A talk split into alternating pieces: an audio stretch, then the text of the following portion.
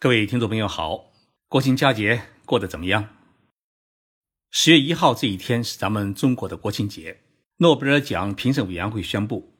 日本京都大学特别教授本世佑先生获得了二零一八年度的诺贝尔医学与生理学奖。本世佑教授是在自己的研究室里面与助手们一起讨论论文时，接到诺贝尔奖评审委员会的电话。接完电话以后啊。他哇叫了一声，助手们知道啊，老先生遇到好事总会这么大叫一声。今年七十六岁的本斯教授是研究免疫学的权威，他得知获奖消息的场景啊，要比他的后辈同僚山中生理教授来的光彩。二零一二年，同是京都大学医学教授的山中先生。接到诺贝尔奖评审委员会的通知电话时，他在干什么呢？他正在家里面修洗衣机，而本身教授呢，还在自己的研究室里面很高雅的在讨论论文。本师教授是日本十八年来第十八位获得诺贝尔奖的科学家。二零零一年，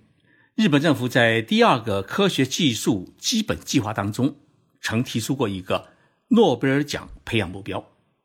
当时定的目标是，在五十年内要拿下三十个诺贝尔奖。当时海外舆论啊，曾经这样指出，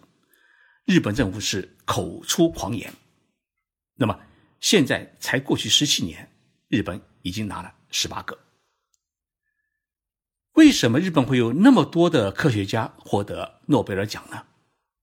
本次教授。他研究的致癌性药到底是一种什么样的药？有什么神奇的疗效？它是怎么研发出来的？这是我今天啊想跟大家聊的一个话题。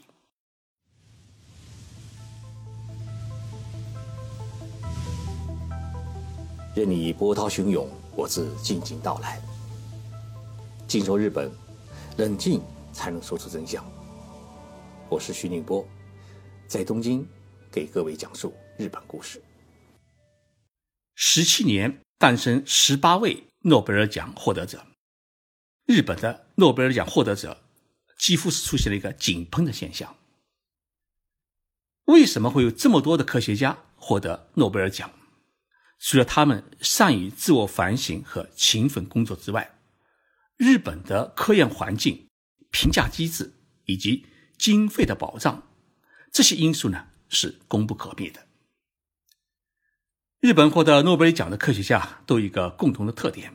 那就是大多数呢有美好的童年，喜欢亲近大自然，探索自然，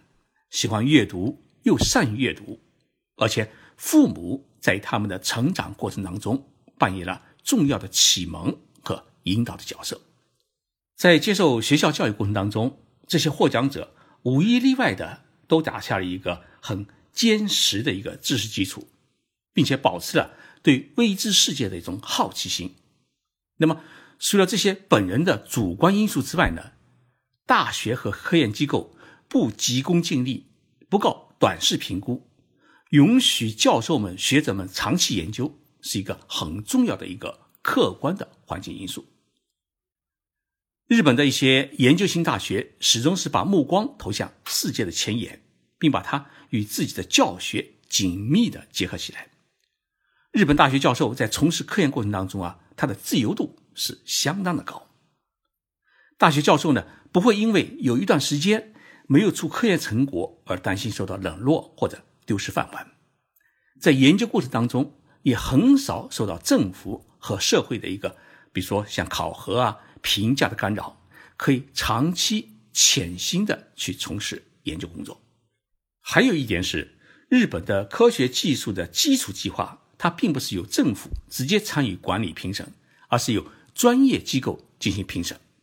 同时，获得计划资助的学者们呢，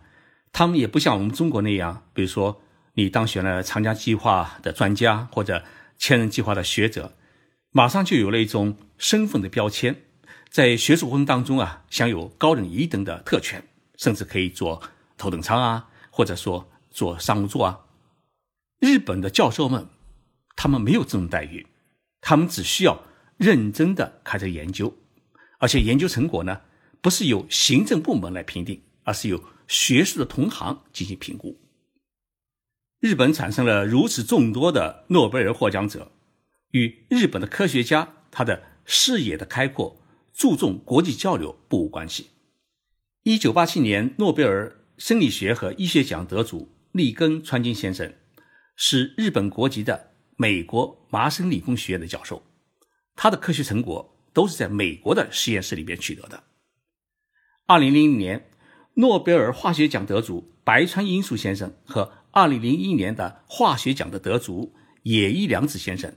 都曾在美国的大学里面进修过，都时刻了解着各自领域全世界的最新的研究动向。而这一次获得诺贝尔医学与生理学奖的本师教授，他在博士毕业以后啊，也曾在美国的医学研究所里面啊，他进修过。同时，我们也注意到，一流的实验条件为日本科学家提供了一个。坚实的保障，特别像对像物理学、化学、生命科学等非常强调实验的学科来说，一流的实验条件是显得十分的重要，有的时候呢，甚至是决定性的。二零零一年，野一良子教授获奖以后啊，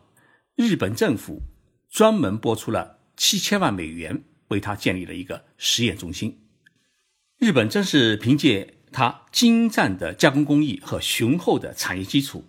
为科学家进行创新研究提供了世界一流的工作条件。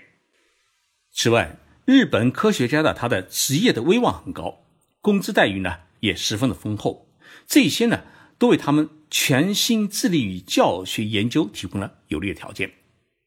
日本的社会调查结果显示，在全日本一百八十七种职业当中，大学教师的职业威望得分是八十三点五，它仅次于法官、律师的八十七点三，位居第二位。他远远高于大企业的高管和国家的高级公务员，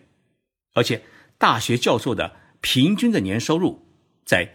一千一百二十二万日元，大约是九十万人民币左右，大大高出了国家公务员的六百六十三万日元的一倍。上述诸多原因奠定了日本培养和诞生诺贝尔奖获得者的土壤与环境。我们可以想象，未来三十年当中，日本再诞生十几位、二十几位诺贝尔奖的获奖者，依然具有很大的可能性。那么，我们现在来看一看本师教授他是如何走上诺贝尔奖殿堂之路的呢？本师教授的父亲是一名医生，也是因为家教啊。他高中毕业以后就考上了京都大学的医学部。京都大学呢，号称是日本的第二国立大学。关西地区的年轻人啊，大多数是喜欢上京都大学，而不喜欢跑到东京去上东京大学。这并非因为是离家遥远，而是因为京都大学的的学风是很特别，一向是以自由散漫而著称。本次教授在京都大学，他一直从本科。读完博士，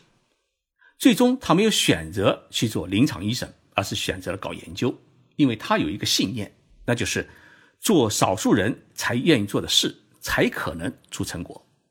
无论是后来去美国的医学研究所进修，还是在东京大学当助手，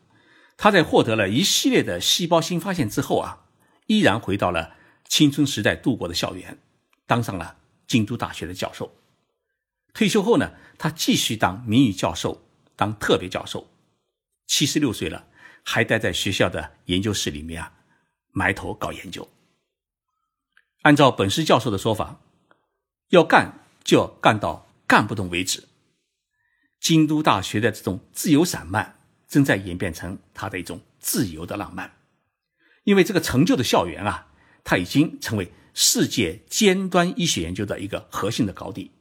号称万能细胞的 iPS 细胞就诞生在京都大学。本师教授此次获奖的研究成果 PD-1 基因呢，是在1992年发现的。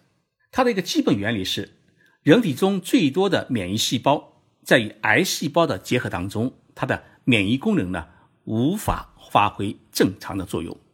这是因为两种细胞之间存在着一种阻断的物质，这种物质就是本斯教授发现的 PD-1 基因。只要遏制住这种 PD-1 基因，就可以打通免疫细胞与癌细胞之间的阻断，使得人体自身的免疫细胞能够逐渐的去吞食癌细胞，最终呢是消灭癌细胞。获得过诺贝尔物理学奖的横滨药科大学校长张喜林宇奈教授呢，对于本师教授的这一个重大的发现，他做了这样的评价。为全人类最终战胜癌症做出了一个伟大的贡献。二零零二年，本斯教授的这一研究成果呢，先在小白鼠身上得到了验证，但是呢，要把这一成果开发成相应的致癌药物，难度是相当的大。首先是需要经费。本斯教授说啊，无论是政府也好，学校也好，还是企业，一项科研项目。能给予的时间一般都是五年，但是像他这一研究成果，从发现到变成药物并完成临床的使用，花了整整二十二年的时间。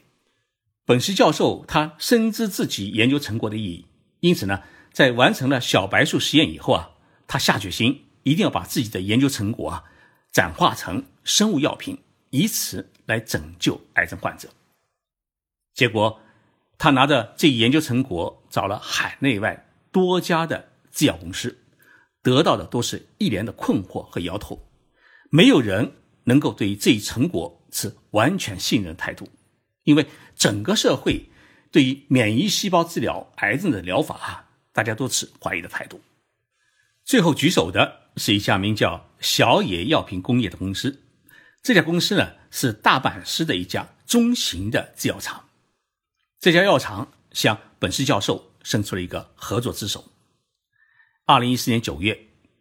小野药品工业公司生产的第一种抗癌药叫尼波鲁马普，获准了投放市场。这一款新药呢，能够激活体内原有的细胞来杀伤的肿瘤，也就是癌症细胞，而且副作用小。从目前的临床数据显示，像肺癌、黑色素瘤。肾癌等七种恶性肿瘤当中啊，有相当一部分患者，他的治疗的效果呢是非常的明显。本石教授的这一发现催生了癌症治疗的一种免疫疗法，这是继外科手术、化学疗法、放射线疗法之后的第四大的癌症治疗法。随着诺贝尔医学奖的获奖，这种疗法呢将为全世界所承认。小野药品工业公司称，四年来共有两万五千名癌症患者呢使用了这种抗癌的新药，其中在二零一七年的一年当中，使用了这一致癌新药的患者，黑色素瘤患者呢是五百四十人，肺癌的患者是七千三百人，肾癌的患者是两千两百人，淋巴癌的患者是一百九十人。头颈癌患者是两千四百人，胃癌的患者是四千两百人，共计是一万六千八百三十人。其中呢，还包括日本前首相，现在担任二零二零年东京奥运会组委会主席的森喜朗先生。按照安倍首相的贺电的说法，就是您拯救了森喜朗的生命。一百多年前就开始癌症治疗研究的东京有名医院的。呼吸器内科部长西尾诚一先生在使用这一新药对众多患者进行治疗以后啊，他表示，这是一款让癌症患者能够获得长久生存的令人惊讶的药。治疗研究结果显示，肺癌的扩散者的患者当中，一般都被认为是难以长久生存，但是使用了这一款致癌新药之后啊。五年的生存率提高了百分之十六，但是这种新药呢，它不是治疗癌症的万能药。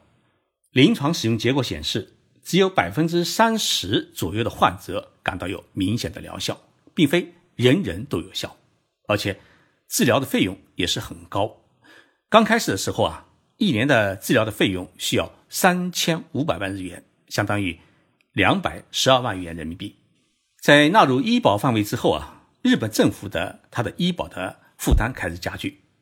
于是，在政府的一再要求之下呢，这款抗癌的新药一年当中啊是四次加价，目前一年的治疗费用呢只需要一千零九十万日元，大约是六十六万元人民币。那么，个人承担百分之三十的话呢，也就只需要承担十几万元人民币就够了。如何让这一块新药能够惠及更多的癌症患者，这就需要进一步的深入研究。本次教授在获得诺贝尔奖的第二天就做出了一个决定，捐出自己所有的奖金来设立一个基金，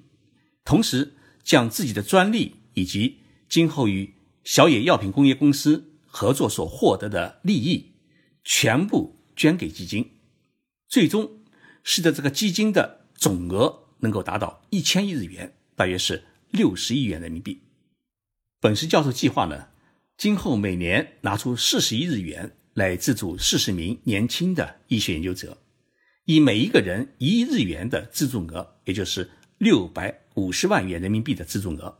来鼓励年轻的学者们啊投身于基础医学研究，以发现更多的有效的细胞，攻克癌症这一令人类痛苦而恐怖的疾病。在京都大学举行的记者会上面，本次教授说了两句话。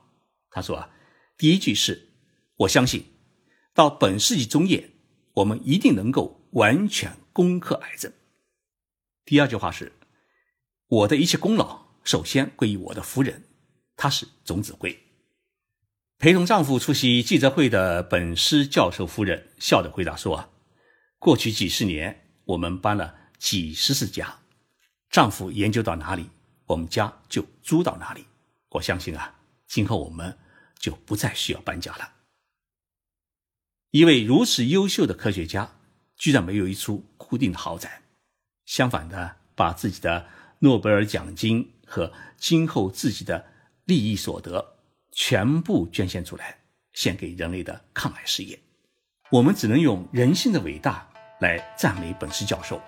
也赞美默默支持丈夫的本市夫人。人活着到底是为了什么？本次教授的情怀啊，